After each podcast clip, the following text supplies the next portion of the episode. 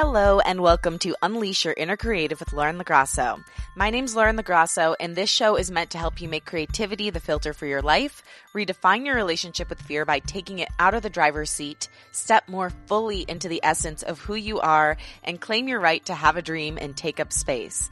Today you'll hear from a great guest. She's a radio, podcast, TikTok, and TV personality. She's got lots of great tips on living authentically, setting boundaries, and fighting for your dreams and happiness. But before you hear from her, I want to ask you a small favor.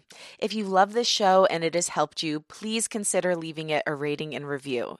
It really helps bring the show visibility and push it up the charts so we can connect with and help more creatives.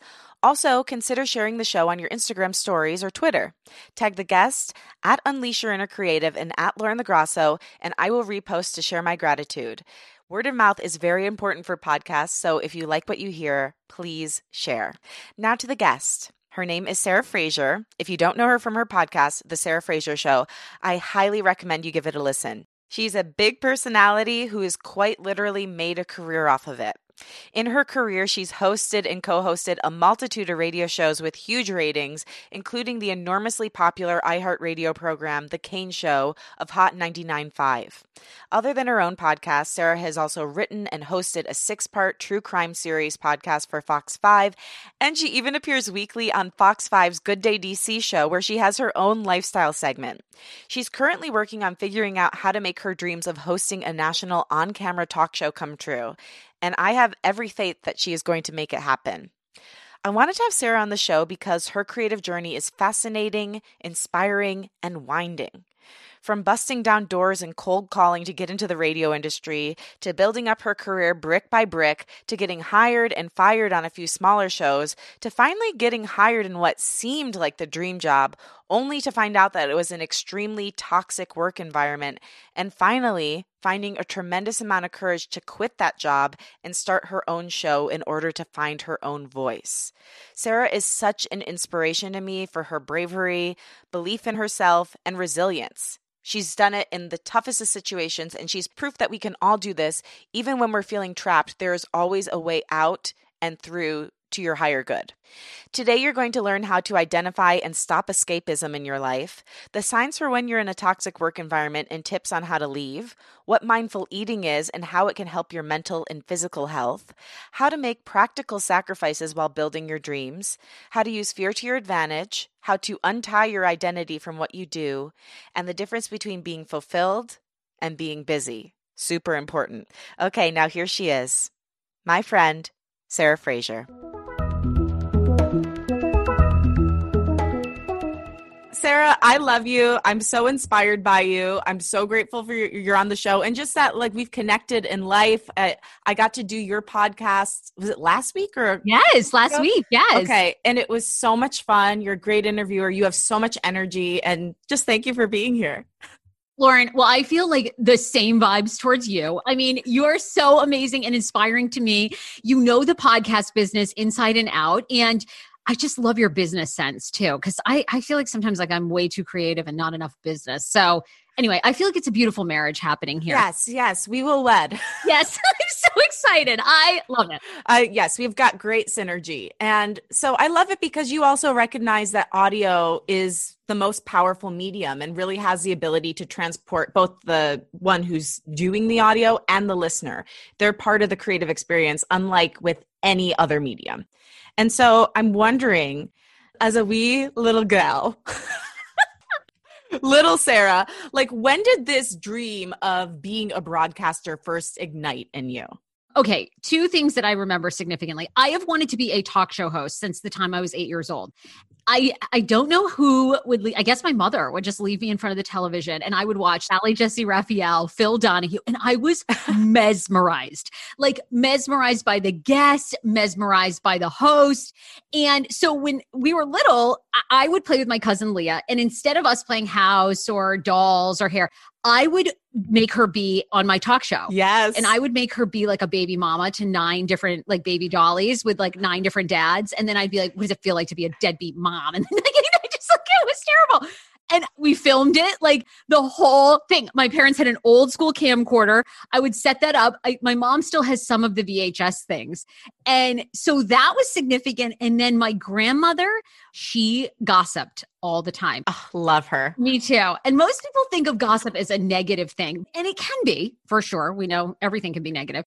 But for her, it was like a way of connecting with the community, and she was involved in the community, and she loved sort of knowing people's dirt. And so she would drive around with me. We'd make chocolate chip cookies, we'd get in the car, and then she, we would go drive by people's homes, and she would give me the whole scoop on what was happening and who was cheating on who. So those moments, I just loved I like people's vulnerability. I like the things that shape us as people. And I like shit's going to go wrong with everybody in everyone's life. So, how do you recover? How do you transform and then still create a life of love or become a great parent or become great at what your occupation is? So, those were two things that really manifested what I wanted to do. I love it. I used to do the same thing with the talk shows. I had a talk show with my friend down the street called Tony and Tina.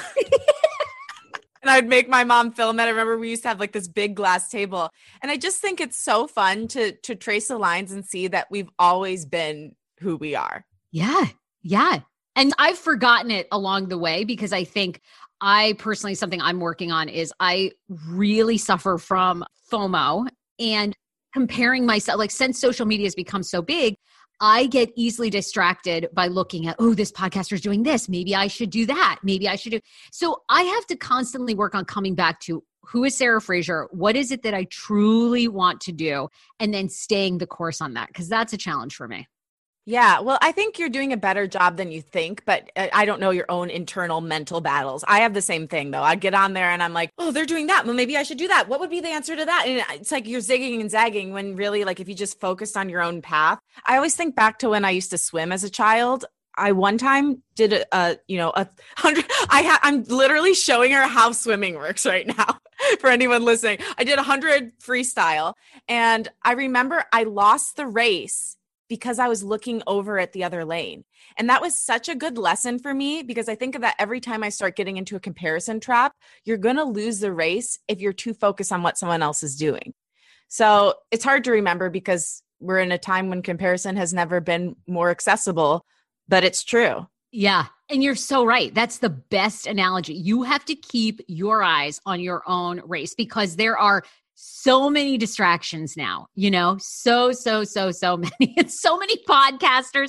Every industry, every industry is so competitive. Yeah, very crowded. Gotta just focus on what you're doing though. So, okay, you had the dream. We were doing Sally Jessy Raphael Jr. shows in the living room. How did we translate from that toward actually like making moves in the broadcasting industry? So, college, I went to an all women's college in Massachusetts, Mount Holyoke, and got involved with their radio station, which was hysterical and also probably dangerous for me because I actually had listeners call in and I'd be like, come on down to the radio station. Like, I'll put you on. Yes. And actually, to this day, my dear friend Gabriel Barbaro, was a listener. Some of my like dearest friends actually are like listeners or former interns because they get you. They're your friends. They support your dreams. So that was a place and and we had free range of creativity. And I did internships at TV stations when I was at Mount Holyoke. And when I left, my un- my gunkles, my gay uncles who were together for 30 plus years before one of them passed, had said, "You I was like, where should I move? Where should I move?" And they were like, you know, I think you get lost in New York City. Like, you know, you really want to get on air. So they said, why don't you move to DC? Howard Stern started there. It's a great radio market, it's a great TV market, and they knew a ton of people. I did. And through like a friend of a friend, I got a day to just hang out at Fox 5 DC, which I actually currently work at. So Michael Gargiulo, who's like a pretty famous anchor in New York City, was there. And I said, Hey, do you mind if I buy you a cup of coffee? I'd, I'd love to just ask you some TV advice. So I did. And Michael said to me, I told him what I wanted to do, you know, that I love to be funny and I like improv and I love talking. And he's like, You need to go to radio. If you stay in television, they're going to put you on a murder beat. No one is ever going to see you. They're not going to see your personality and you're going to hate it. I guess I took his advice and then I never looked back. Like I went to every radio station. I walked in the door. They were like, Why are you here? I was like, Are you guys hiring for promotions? Are you hiring interns? I finally found one station I mean, one radio station wouldn't even let me in the door. They're like, we don't do like solicits. You can't just show up here. I'm like, oh, okay. Well, well, here I am, bitch. I got in giving out t shirts. I would tell everybody, how do I make a demo tape? How do I be on air? There's always opportunities. One morning, the morning show was out on vacation, and the guy filling in needed somebody to help read news. I did. The program director came into me and he said, I've got good news and bad news. The good news is you're going to have a future in radio. The bad news is you're fired today because the radio station is changing formats. so I've been hired and fired. I tell people they should not be upset if they get fired. I've been hired and fired probably five times in my career. Wow. Mm-hmm. So then you're fired from there. What did you do next? So then from there, the, the, program director helped me get a job at WTOP, which in the DC region is a big news traffic weather station. And I did traffic reports overnight from 7 p.m. until 3 a.m. Can we just pause for a minute? Tell me how you made that interesting. How did you bring Sarah to the traffic report? Like, what was your little flavor? Well, I did things like I would say something like on the outer loop of the Beltway, a, a deer got whacked. people call and they'd be like, "That is so upset." What do you? What is this? The Sopranos? Like, yeah, the deer got whacked. like, yeah, like, this is a radio version of the Sopranos, and thank you for the compliment. I'd bring people's names and I'd be like, "Joy called from Laurel, Maryland. She says the right name is blocked on 95. Stick to the left, people, and get there early." You know, I, I would just like make it uh, my own. You know, so and it was overnight, so not many people really heard it. But from that, two radio guys on a classic rock radio station heard it and they called me and they said, Hey, would you want to join our morning show or audition for it? It's called the Stevens and Medley Show. So I did. But the funny part was, it was a classic rock station. I was 24. These guys were in their 50s. I knew nothing about classic rock. I went on the air one time and instead of saying Bachman Turner Overdrive, I said Bachman Turner Overdrive. I got the phone lines lit up people were calling me being like you fucking idiot. And i was like oh my god my show is resonating with people this is fabulous. Like this is amazing. Only it was constant hate. They're like you don't even know the songs. Wait you have an amazing perspective though. And i think that that's something that i notice about you now. Even when you do get negative impetus you're like well either you use it as a learning or you realize that people are listening and that's a good thing even if they don't like it they're listening and something's resonating there how how do you have that and how can we have that I got that through mindful eating, right? And mindful eating is my journey of how I gave up dieting. I lost 50 pounds naturally. I found self body confidence. And I had a therapist, a mindful eating therapist, tell me this. And for some reason it clicked. And she said, Sarah, you will never be big enough or small enough for everybody, ever, ever, ever. Mm. You'll never be thin enough or you'll never be fat enough for everyone. And for some reason that just clicked. And I'm like, that's the same thing for my broadcasting career. I'm just never going to be everyone's cup of tea. So if I can evoke somebody the time on my YouTube channel or my podcast to write me this scathing message when we're all so busy, I'm like, I am resonating. This is working. Like I get so excited. I'm like, oh, the fact that you took this time out of your day, that I'm a blip when we have so many personalities is like, it's working. Do you ever write back to them and say thank you? Like all the time. I don't mind the personal attacks. And, you know, I've been canceled. I was telling you a little bit about that, but I have ha- experienced some negative moments. And I think lots of times these things are like way bigger than even about you. Right. They're about people's own frustrations within themselves, a community. There's so many things. And it's the same with my body. Like, I literally do not care what people think of my looks or my weight because it's not really about me. It's about their own things that are going on with themselves. Yes. And we're all just mirrors for one another. And I think you're so right, especially with those greater societal moments when something happens that like triggers a bigger societal reaction it's an opportunity for somebody to have a moment around that societal thing but like talking about your body and like how you kind of shifted your eating and everything I know this happened during a time when you were in a super toxic work environment. Yes. So, okay, tell me about this because you got the job that was like considered the dream job. I did. And you realize the dream is not what it seems. Walk me through this situation, this show, and how that led to your mindful eating journey. So I worked with this Stevens and Medley on this radio morning show for one year, and then we all got fired. Our program director was having sex with a saleswoman, and by the way, perfect. He was married to the midday woman, so it was a huge meltdown on air. Yes. So everyone got blown out. Okay. This is like before Me Too, before Time's Up. So we're all canned, we're all fired. And a girlfriend of mine had said, Hey, there's this guy coming to, to town and it's called The Kane Show on Hot 99.5, an iHeart radio station. And he's looking for a female co host. You need to audition. So I called, I, I emailed, never heard anything. And so I said to my girlfriend, I'm going to take you out to lunch. I'm going to sit outside of the program director's office and I'm going to put a name to a face and I just want an audition. And I did that. I auditioned for two weeks and then I was there for over six years. And the Kane Show was considered probably like the last golden era too of radio. Syndicated iHeart radio show, like in eight markets across the country, Sirius XM. I was making $250,000 a year in my late 20s, like through the 2007 recession when people were losing their homes. I mean, it was like going gangbusters, but it was incredibly, incredibly toxic it led me to binge eating, depression. It got me into mindful eating therapy. And when I say the work environment was toxic, I worked with a radio guy who one day would be like, I love you guys. This is awesome. We're a family. And the next was throwing keys at you, kicking trash cans, smashing pictures, and not speaking to you. It was like being in an abusive relationship. Mm-hmm. It was crazy. And there was never any accountability ever. Yeah. And this happens a lot more often than people would think, especially in media. What I think makes it worse is that you can one day have like this wonderful, generous person, and then the next day they're this monster, and you're like, what? Who? I'm confused. and people really get away with it when you have a number one show. If you are making money, which, you know, my co host was, the whole show was collectively was making iHeart a ton of money.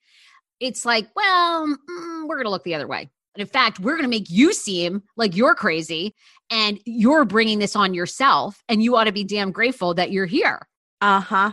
So, how did you deal with that mentally? And so you said you were there for six years. At what point did you know you wanted to quit? And then how did you get to the point where you finally did? Well, it took me a year to build up the courage to actually leave. Um, because when you are making that much money in your 20s, and and now we're seeing it going through a pandemic. I mean, people would say to me, including my entertainment attorney, "Are you nuts? Like Nobody makes this amount of money, you know, for five hours of work. They're like, this is crazy. Suck it up, do it. And I'm just like, this is such a mind fuck. I mean, I drank too much. I overate. I binge ate. I, I, had no life, you know, because we were always on pins and needles and you were at the beck and call of that morning show. So it's like if my co-host needed x amount of stories and and he always needed more more more more stories so you were expected to go home at four o'clock and you know you better produce those stories and if you weren't you were going to be cc'd on an email to the gm to the your bosses of all the shit that you had not done and then you were called into the office and uh, so it's like i had no life I had no life.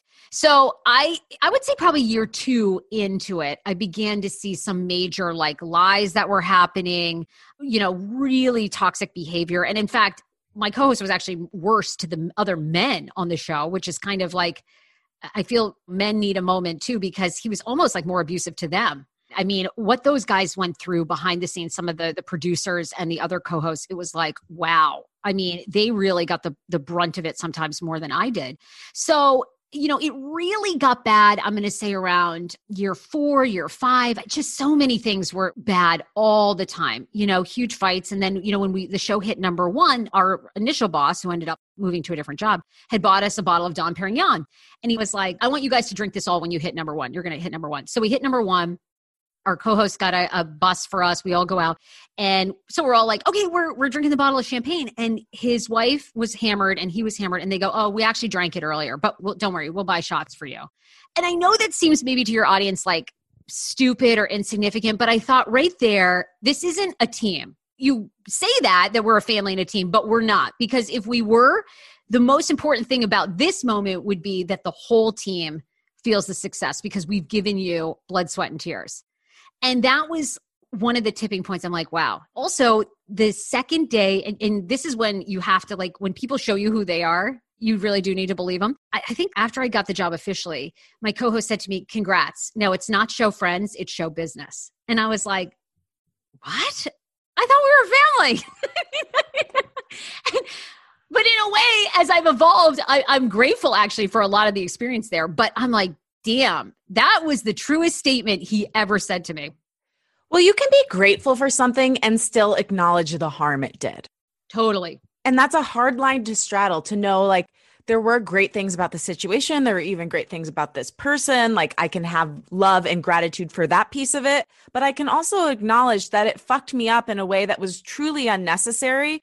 And that, like, you know, my whole thing is going forward, I think that we could like make a show without anybody like vomiting in the morning. I think we could probably like make great content without anybody fearing for their emotional life. I just think it's probably possible. And that this bullshit that the entertainment industry has propagated that we're like saving lives and that it has to have that level of intensity. Yes, it can save a life, but think of how many more lives that it will touch if it's coming from a good intention. 100%. And I think the saddest part about the Kane Show situation is how much potential it had. You know, that if we had had collective therapy as a group or good leadership that could have guided us because it resonated so strongly with the audience that it had. And I still have all my followers, you know, mostly are yeah. from that day, that era. They still follow me all these years. So I think the power of that show, the saddest part is that that flame got basically squashed because of toxic behavior.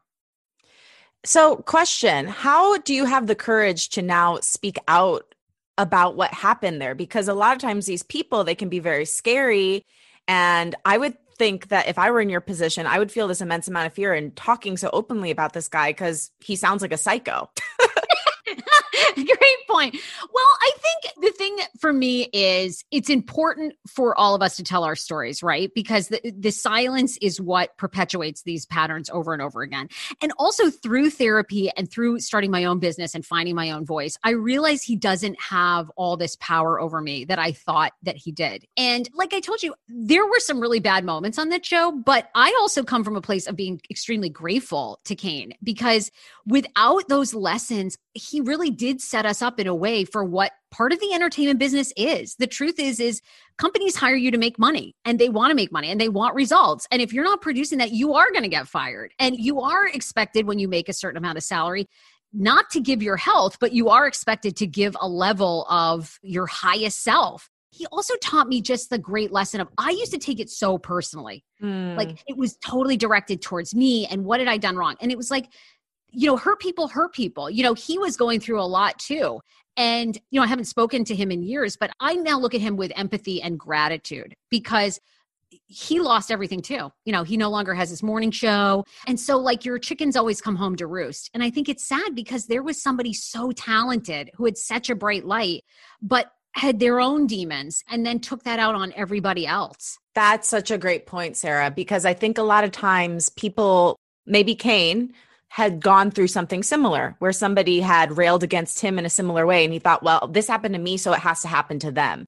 And i just think that this is such an important teaching moment that just because something bad happened to you whether that's in your personal life or your professional life you can do better and you must do better yeah, and I just I don't fear it anymore because I I actually just have so such great empathy for him, you know? Like in a way, I'm almost like that would be my dream guest or dream situation to have like Kane back and Sammy and Eric and myself and just like it would be unbelievable to have like a real real conversation and go, "Why I don't know. My therapist always says this will like never happen, but I'm like, I'm like, wouldn't that be amazing if like we just could all come to the table and be like, look, I made mistakes and I'm sorry. And, and I'm going to be honest, I was overly sensitive and emotional at times. One of the things he did was push us to be better, give us great work ethic. Those things I took like, oh, why are you doing this to me? And why are you? But in a way, I learned to have great work ethic. And as a businesswoman, and it's hard to have your own podcast, manage co hosts, manage a producer, because guess what? People are not going to do what you want all the time. Yeah it's easy to lose your shit and be like, why can't you produce what I want when I want? You know, so as a boss and as uh, running my own show, I actually connected with him. I'm like, he did have it, you know, he was trying to keep a number one show number one. Yeah, and and you can have empathy from that point of view. That is a great point. So, okay, I want to talk a little bit because on Taylor's podcast, Taylor Strecker, who's one of my broadcasting inspirations, I heard you and you talked about this journey there as well. And you talked about how finding intuitive eating really was a turning point in allowing you to leave that place because it really helped you figure out how to love yourself. So, can you kind of go through what intuitive eating is, how you got there, and like why that was so integral to making this move? Absolutely. So I started my first diet when I was 12 years old. I went to a Weight Watchers meeting. I was always overweight as a kid, picked on. So it was really, really difficult. And from the age of 12 to like 28, I gained and lost probably 150 to 200 pounds. And I did every diet. Wow. Weight Watchers numerous times, Kashi Go Lean, Slim Fast, diet pills, uh, laxatives, which let me just tell you, if you have disordered eating, do not shit your brains out. It's really, it's just, it's not good. You're in, you're in the middle of a 7 Eleven and you really have to go because you've now taken all these laxatives and you're likely to shit yourself. Insult to injury. one of the things that, that happened was the more popular we were on the Kane show, I got a job with Fox 5 DC as well as a pop culture contributor. So I would go on TV and people would tweet at me and they'd be like, gosh, you'd be so pretty if you lost 20 pounds. Or one time I wore this big belt on TV and this guy wrote to me and he goes, I didn't realize they put Santa Claus on television. And Lauren, at the time, these comments were like yeah. devastating because again, I like I had no self-worth. I had no self-worth from my job. I had years of believing that and I even at Mount Holyoke at an all women's college, the last day of my journalism class, the journalism professor, who was a woman, said to me, What do you want to do? And I said, I want to be a talk show host. And she said, Sarah, they do not put fat women on television. She said, Oprah's the only fat person. So, you know, you've really got to think about that. This is from a female professor at Mount Holyoke.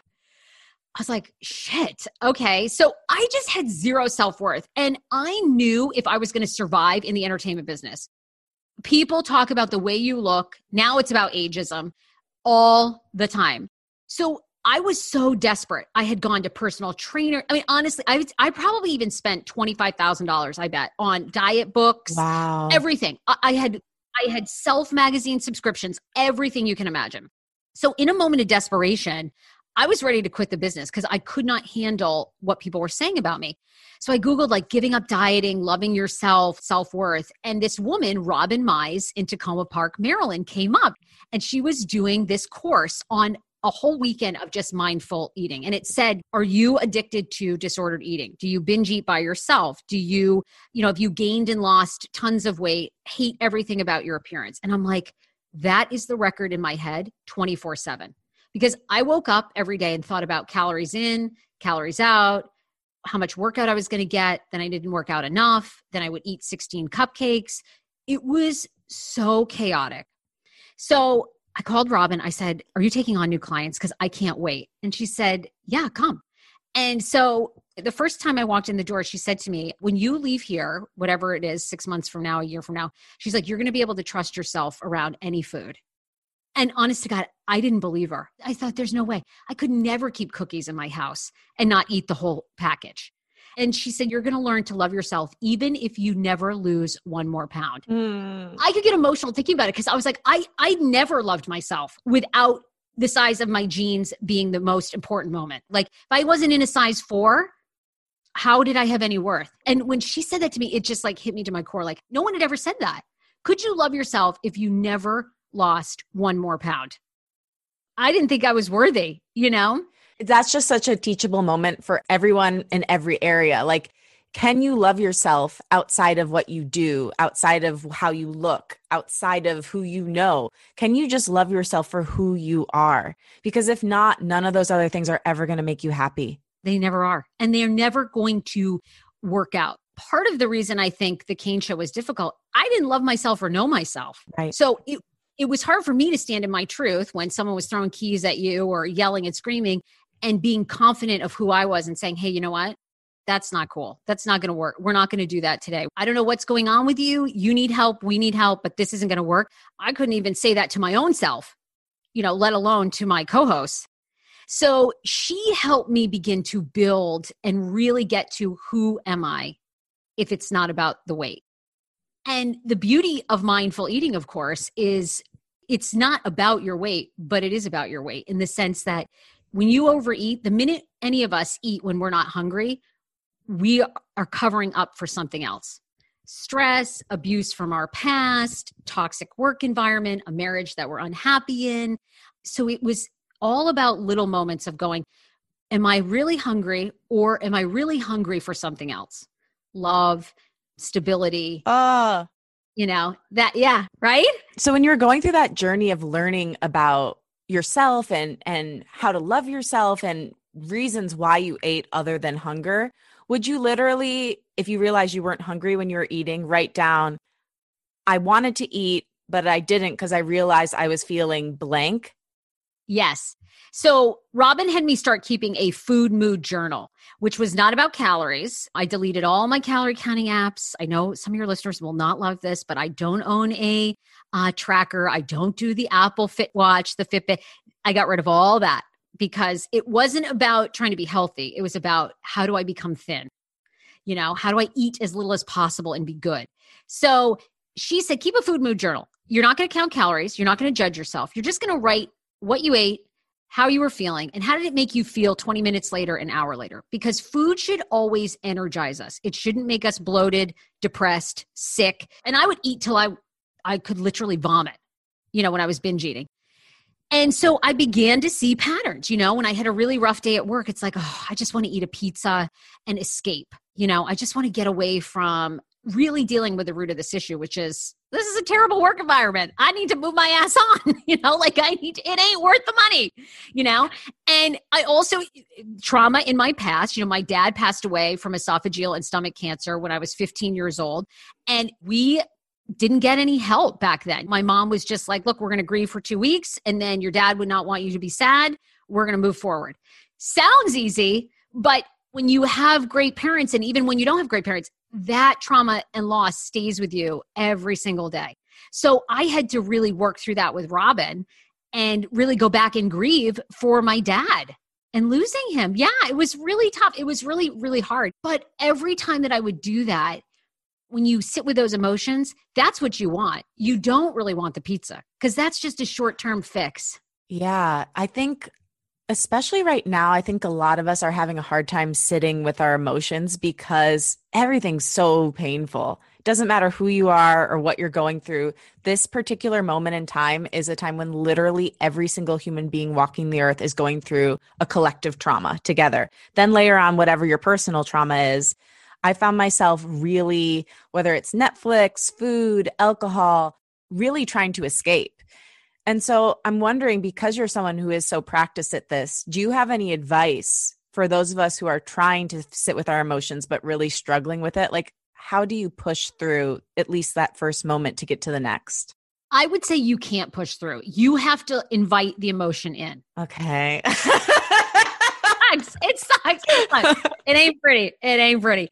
But, you know, one of the things my therapist told me, I love this saying, and I would say this to you and your listeners what you resist persists. So, this idea of like, you know what, I'm going to forget the abuse that I experienced in my childhood, or I'm going to forget the trauma that my dad, and my dad wouldn't want us to be sad, but it's still sad at times. So, you have to invite it all in all of it because the amazing thing about mindfulness and like emotional cognitive therapy is when you let it in and you cry, the more you do it, the less of a hold it has over you. Like you might cry for a little bit and then you let it go. But we've probably all seen people, and it's interesting now as an observer, right? We probably all see people in our lives, maybe it's an aunt and uncle. All of a sudden, you go to a funeral and you, there's somebody sobbing uncontrollably, like they haven't cried in years. Mm. And you hmm. just observe and you're like, wow, because they're sad for that person, but there's a lot, a lot they're releasing. And the more you can invite in the anger, the sadness, the fear, it has less power over you. So those moments come up and you're like, yeah, there's fear here, but then there's also joy and there's also sadness and there's happiness. And you know what? I've survived those things and I'm working through it. We're all work in progress. And the person next to me is on a tough journey and the person next to her. And then it just begins to kind of have less of a hold. So I would say journaling is awesome keep a keep a journal. And your vice like mine was food but it was also alcohol you know? I i went out and partied and drank. Oh i mean oh my god i've been drinking since i was like 14 if i could do that over again you know? I mean ugh. so we all medicate lots of times with wine. And I, you know we're in a society where it's like oh have a glass of wine have a bottle of wine it's great it's great. It is sort of great until you're masking all the difficult things. And then it's not great yeah. Or even like if you're only having one glass a night, but it's a crutch, like that is, I think, just as destructive as drinking the whole bottle because it's more important the reason you're doing it than what you're doing in a lot of instances. Totally. And it's not just, you know, everybody smokes weed now. Awesome. Enjoy. But if you're using marijuana to get through a toxic work environment or because you can't deal with your partner, it's not a joy. Something else is going on. So I tell people open a journal and just write how you're feeling. And it doesn't even have to make sense. Lots of times my journal entries are like broken sentences. I don't give a shit about the punctuation. It's just like, I got to get all this out. What is going on? That is such great advice. I think people too now more than ever. Therapy is widely accepted. There's a lot of free programs. There's a lot of opportunities. Insurances are picking up more. It doesn't matter what your childhood was like, the greatest.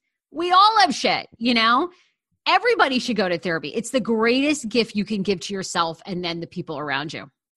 Yeah. And even if you think you had a spectacular life, and maybe you did, they're finding that we can hold trauma from 16 generations back. Yeah, yeah. You got to like account for your great, great, great, great, great, great, great, great, great grandmother. Maybe she murdered someone and you're paying for it now. Terrific. I've got to unpack my own life here and then 16 generations to go. Great. Perf. Um, okay. So you get to the place where you love yourself, you work through, you realize you want to leave. What did actually making that decision and like it, sharing that decision look like in action? So, yeah, I finally got to the point where I realized my self worth. And the truth is, it was like I knew I was super valuable there. They didn't tell me that. Believe me, they never, I, I, never had a workplace where we ever got any constructive criticism where they said, you know what, you're invaluable. Because they'd always say, like, oh, you know, if you don't do this, we might be looking for another Sarah. It's like, no, you fuckers. It was a number one show. I know my own talent and worth. But so, I, but I had to believe it. I had to believe it. So I I finally had the courage and I just went in and I said actually it was crazy. When I did go in, I finally had the courage to say, you know what, this behavior is not okay. We we either need to get help, we need to work through it, or I'm out of here. So when I did complain, my boss said to me, "Well, actually, you can't have it both ways because unfortunately, there was a tape that was recorded of you and Sammy in the radio studio, um, and you know, Kane didn't want to hear it, but it was accidentally recorded, and you guys were bashing him. And you can't be saying what you were saying on that tape and then asked for him to change his behavior." And I was like, "Holy shit!" If we were being secretly recorded, I'm like, that is everything I need to know. So my attorney called and said, "We want a copy of the tape." And they said, "Oh no, no, no, she's mistaken. She's mistaken. It was it was deleted. It was deleted." Um, and I said, "Okay, well, I want out. I am done. You can." And I was under contract, so they wouldn't let me leave for six months. Oh my gosh! Did you get tortured in those six months? Oh, nobody spoke to me. Their motto was, "You're either with us or you're against us." And no one spoke to me. That was it. Basically, that once that announcement came, it was the last day that anyone, um, because everybody lived in fear there, so they were going to go along with whatever was happening with management and the number one morning show, and so people stopped speaking to me, and it was like I was dead to everybody. But you still had to talk for five hours a day. Yep. Yep. Exactly. And the last day I left, it was a pre recorded. They wouldn't let me go live, which is, that's kind of typical of a lot of entertainment businesses. It's so stupid. They feel like for some reason you're going to, blast them or whatever. So it was pre recorded and I walked out the door in like a March or April and never looked back. Okay. So it's the day after you leave. What are your emotions? Well, I told this on the Taylor Strecker show because Taylor is, she was funny about saying like her identity was so tied to Sirius and she loved the attention. And it's true, you know, when I was in the DC area and even because we were syndicated on Sirius XM, so people knew, you know, you go anywhere. I'd be up in Maine visiting my family and people would come up and be like, oh my God, I love you of course who doesn't love the fame and attention? You love like all that. The day after it left it is true. It's like your identity is gone. Like people were like oh yeah why'd you leave? or oh i forgot or i thought you were still there. So i had to humble myself because for six or seven years you know we lived a lot like we went out anywhere in DC. We got into every nightclub. You never waited in line. You never paid any fees, nothing. Like, I mean, I never paid for concert tickets. The first time I had to buy concert tickets, I was like, ah, they're so expensive. so I had to take a moment back and go, okay, again, who is Sarah without this show or the fame of this show? Yeah. And you talked about fear, and I'm sure there was a little, even though you did this bold, courageous thing, I'm sure you felt and experienced fear many times along the journey, even to this day. Yes. One of the goals of this show is to help people redefine the relationship with fear. So take it out of the driver's seat, maybe put it at least shotgun, maybe in the trunk if we're feeling frisky, or on the roof of the car. What is your current relationship with fear, and how do you work on taking it out of the driver's seat of your life? Well, fear still pops up for me, of course, like it does for everybody. I think for me though, the the biggest thing is I'm like sort of a risk taker in the sense of like if someone's like, all right, don't go down that road. I'm like, oh, I gotta go down the road. I gotta, I gotta, I gotta go down. Like, what, what, why, why? So I feel like there's just something in me that pushes forward. One of the things I think people need to do is take the wisdom of people who have gone before us, who have had careers in the entertainment business before us, or in whatever your occupation is, and some of their biggest regrets are being fearful and not like taking that job offer that they got, you know, with mm. Google or whatever. And they they said, ah, but it's safe where I am. So I try to listen to wiser people and hear them. And they always come back to that fear of they wish they would have known, like what would have happened. So I always say to myself in the moment of fear, is like, okay, in 20 years, do you want to be saying to yourself, well, what would have happened if I had gone all in on my TV career? Or what would have happened if I just picked up and moved to LA? You know, because I personally have just suffered so much loss and people's sickness, like we all have. I do not want to wake up in 30 years and God forbid get a sickness or something and go, oh, I really wish that I'd gone to LA and just tried. I don't ever want to do that. So I come back to that all the time. And then I just, I do it. It sucks. You're nervous in your stomach, but you just, do it and i'm telling you it, it is like when people say when you kind of face fear and you work through it or when you jump the safety net will appear there is serious truth to that and i'm not saying do like no research you know i five years ago when I launched my podcast, no one had a podcast, but I knew that people were going to be into podcasting. So I just, I done my research. I'm like, this is where it's going to be. A lot of people told me I was crazy, but every step of the way, like another sponsor would come along. You know, I'd make a little bit of money, I'd keep going. And then we got picked up by Podcast One. And all, so there is really that truth to like, if you face fear, like shit will happen. Yeah, definitely. I think that the universe hears your I'm leveling up call. And then it's like, all right, here we go. Here's more stuff. And you have new things to deal with, but it also provides for you in a way. Yes.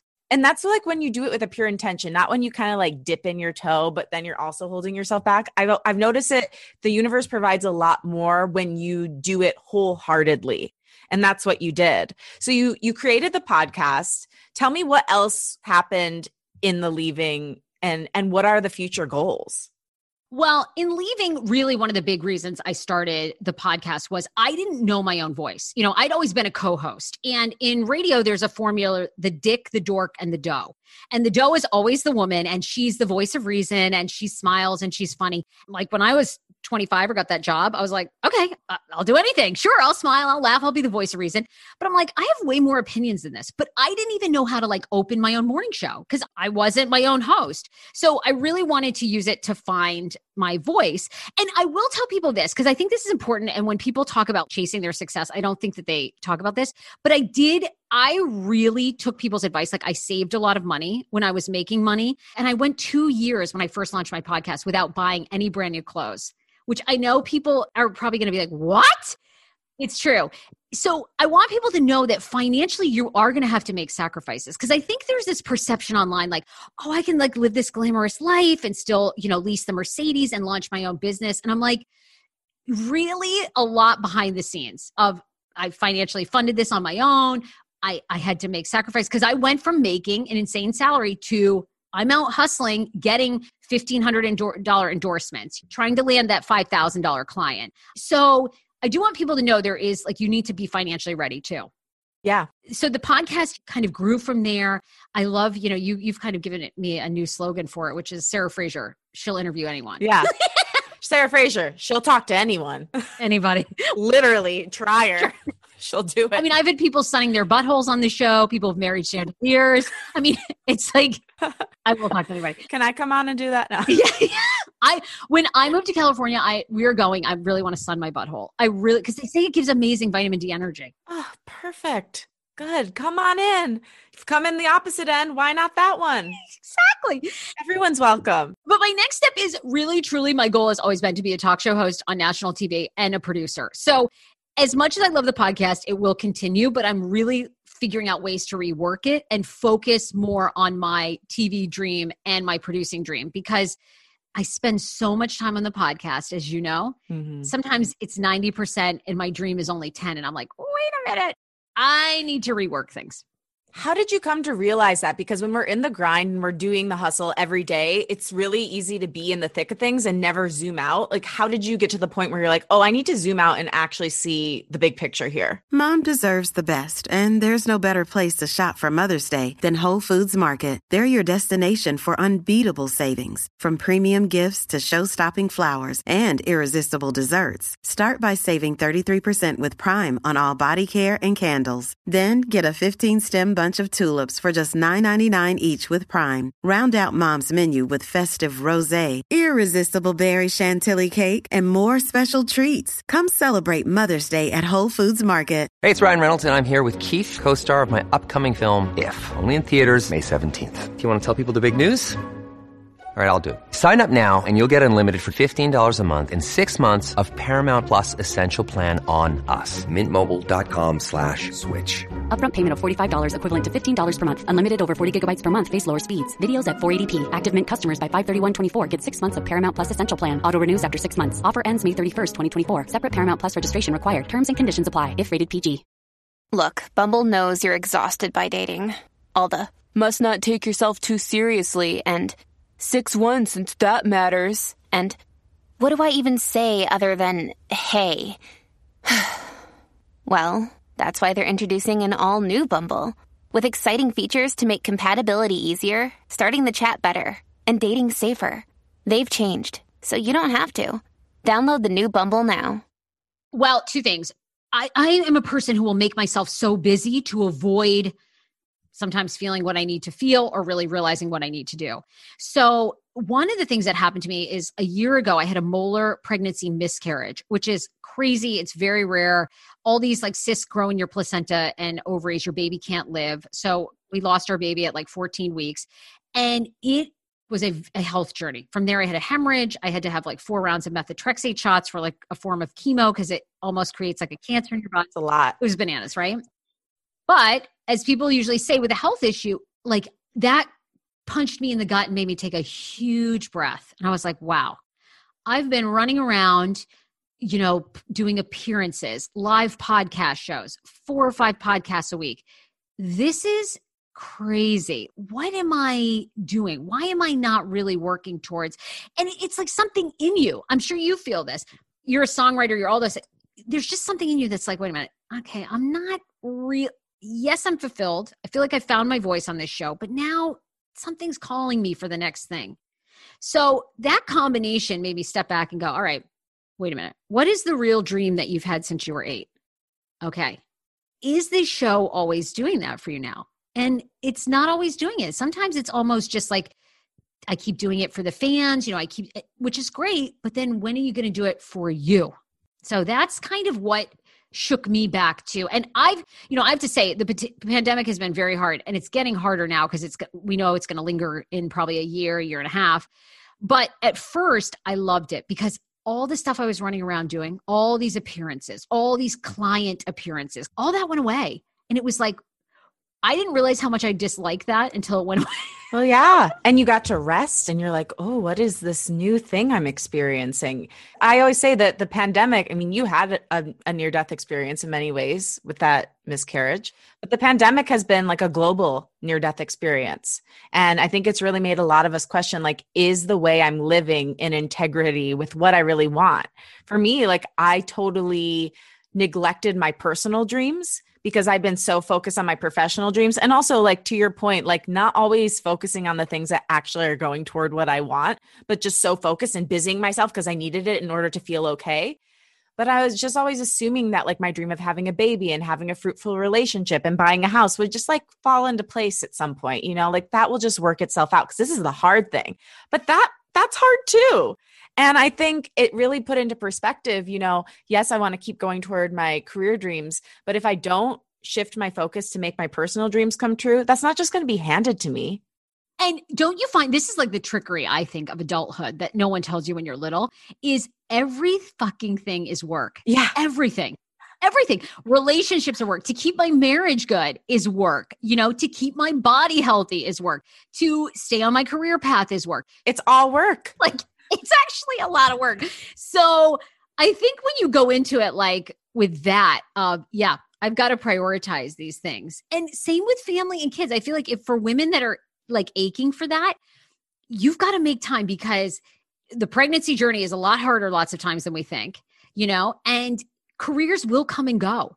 And people get hired and fired every day for a million different things that you can't even anticipate. You know, I had a boss that had sex with uh, his saleswoman and he was married to the midday woman and they blew out everyone associated with him. You know, you don't. Ugh. So it's like, I can't put my goal now of having a healthy marriage and a baby on the back burner because maybe this will all happen. Yes. And this brings us to the next topic, which is the fact that you are pregnant. Yeah. Yeah. Oh my God. 22 weeks, right? 22 weeks. Um, everything's happy and healthy and so exciting. I'm so happy for you. I will definitely keep you in my prayers as well for it to continue. But this is another topic that I've touched on on the show a lot because this has been kind of a switching point in my personal journey. And that is that many women have their greatest success after they have their child. Everyone I've ever had on the show, in fact, has. Oh, yeah. Okay. I'm even more excited now. Okay. Yeah. Because it's your why. And it also makes you like, if you weren't dealing with bullshit before, you're really not going to deal with bullshit once you have a little piece of yourself walking the earth. Because you just don't have time and you have to be a good example for them to show them that they you're not going to put up with that and that they don't have to either and that you are willing to fight for your dreams. So I'm just wondering where your head's at like with having this child being a part of your creative journey even like with the eating stuff like i wonder how that shift where where are you at in general and how are you feeling? Well thankfully with the eating stuff because it's funny I, I, talk about this with some other women pregnancy can be a big trigger for people with disordered eating very very big. Now my practice of mindful eating is like probably six years old at this point so a pretty well into the recovery of it so it, it really hasn't triggered anything in me.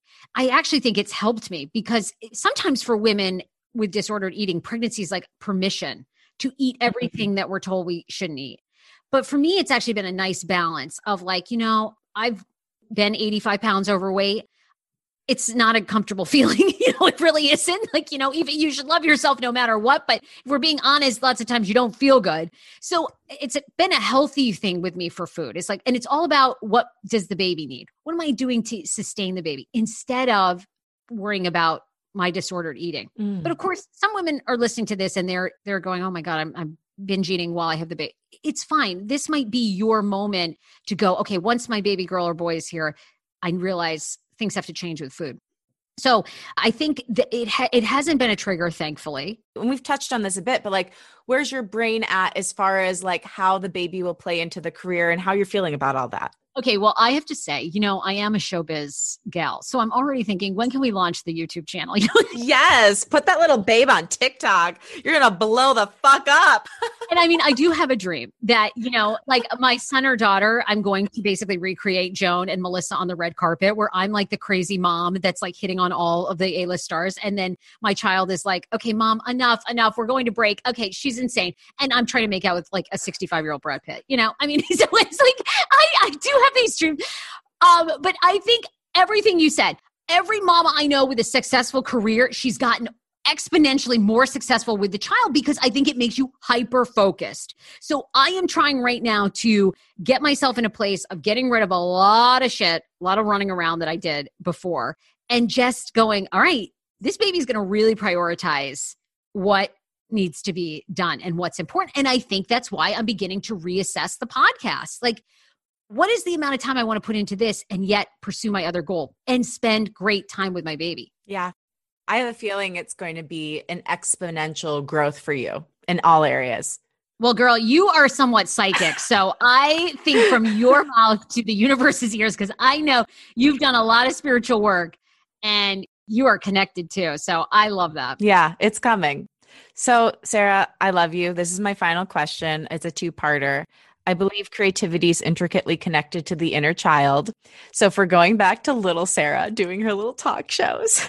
Oh my God. Eating a ho ho. Eating a ho ho. Ho ho in one hand and the mic in the other. Perfect. Oh my gosh. I want to see a picture of that. So, if you and that little version of Sarah were standing in the same room and she was looking at you now, what do you think she would say to you and why? Okay. What would little Sarah say to big Sarah now? I think she'd be so happy that she has found her voice, that she has listened to her inner gut when people were like, you can't leave this show. You can't start a podcast. Why are you walking away from this money? And I think she'd be so thrilled at just like the mental health that has happened of not being that sad little girl because someone said you were fat, you know? I think the little Sarah would say, Thank you for no longer giving your power away to people that you wouldn't sit with for five minutes. You know, I mean, it's like, you know, it's like, who gives a fuck what someone says on Twitter? I think little Sarah would be like, thank you for healing that. And what would you say to her and why? Oh my God. What would I say to little Sarah? I would say to little Sarah, okay, well, put down the ho ho. I mean, girl, you don't need that. You're looking for something that you're searching to leave small town Maine and move to Los Angeles. The ho ho can wait.